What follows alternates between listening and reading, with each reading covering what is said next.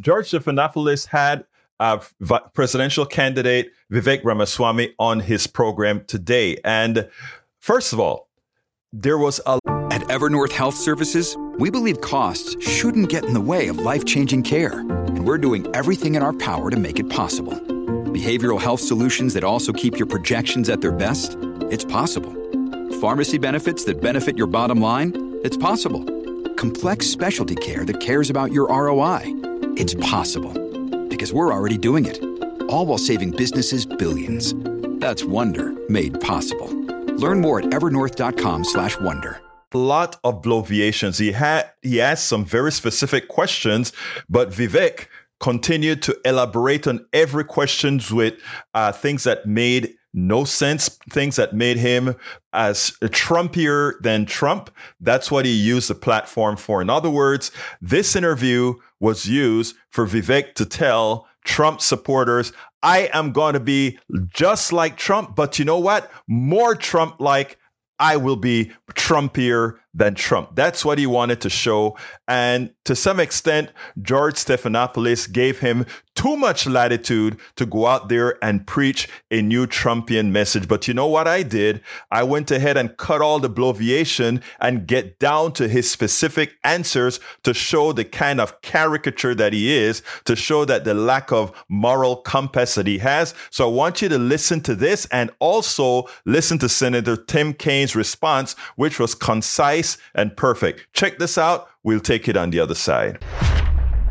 Back in January 2021, you described President Trump's actions then as abhorrent. What exactly did you find abhorrent about his actions around January 6th?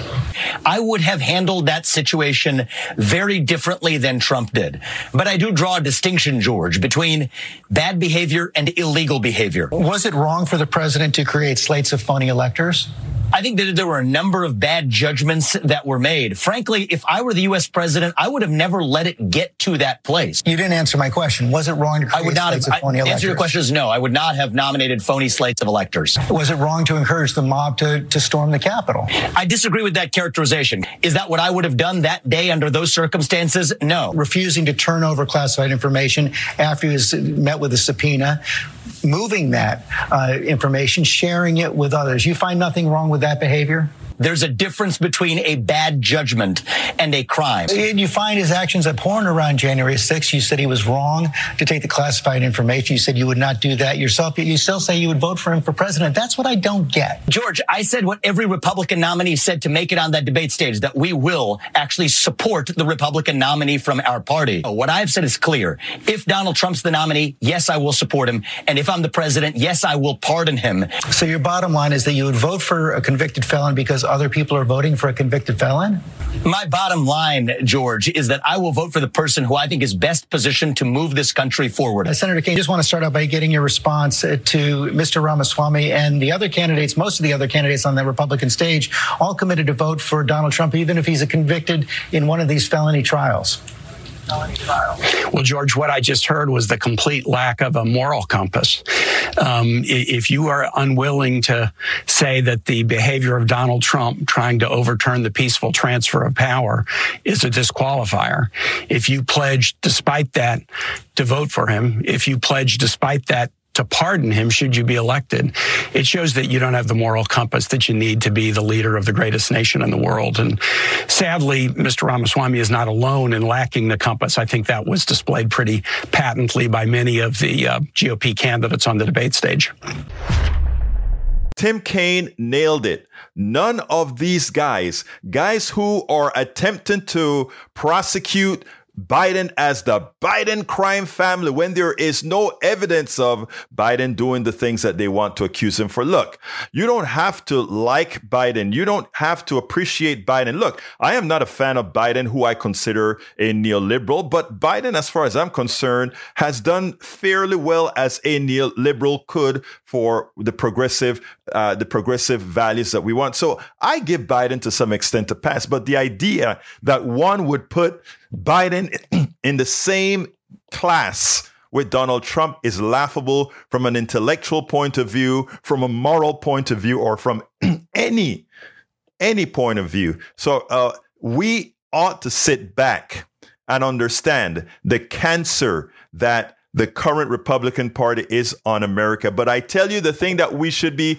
more concerned about is that if we look at the uh, the national polls today, that Donald Trump and and uh, President Biden is polling at both 46% speaks poorly of our country. But I tell you, better. It shows something that needs to be addressed. Unfortunately, Democrats have ceded the email space, the social media space, and all these spaces where calculated lies can be given to absolve people of the responsibility of doing what's right. And what we have in these different mediums or in this different media is we have people that are promoting it is okay to accept Trump for who he is because he will do well by us. So forget about his morality. Forget about his crimes. Forget about all these things because we are going to be okay with what he does as he stiff the others, but you know, take good care of us. Not realizing that the people who will do best for the country are those who would pass progressive policies that support people, support families, etc. But who's out there with that message day in and day out and showing them specifically, you know, the right invest in their every type of their media. They invest in their local media, they invest in their churches, they invest in their alternate media, they invest in invest in their in their bloggers and everything else. Our elitists, many of our elitists Democrats on the top I'm not talking about rank and file Democrats now. I'm talking about the elitists who are the ones that many go to for advice. You don't see them going into the communities and investing in the organizations of the communities. You don't see them investing into the bloggers. You don't see them investing into the alternate media to put out information in every single domain. So you wonder why it is 46 46 as far as the support for Biden and Trump is because again, that one side is nurturing their people in such a manner that they will they will vote for that which they know is evil but they think will have no effect on their personal economies and their social economies.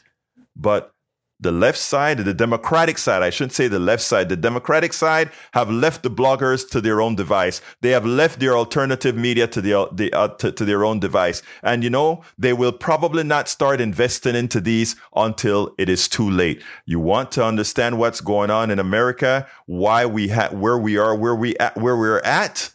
Again, look at though, look at where investments are made and look at who really want to get results we spend a lot of time deconstructing the news, trying to trying to parse it into a form that everybody can understand. We try to find those little nitpicks where uh, it goes, it flies above the fray, etc.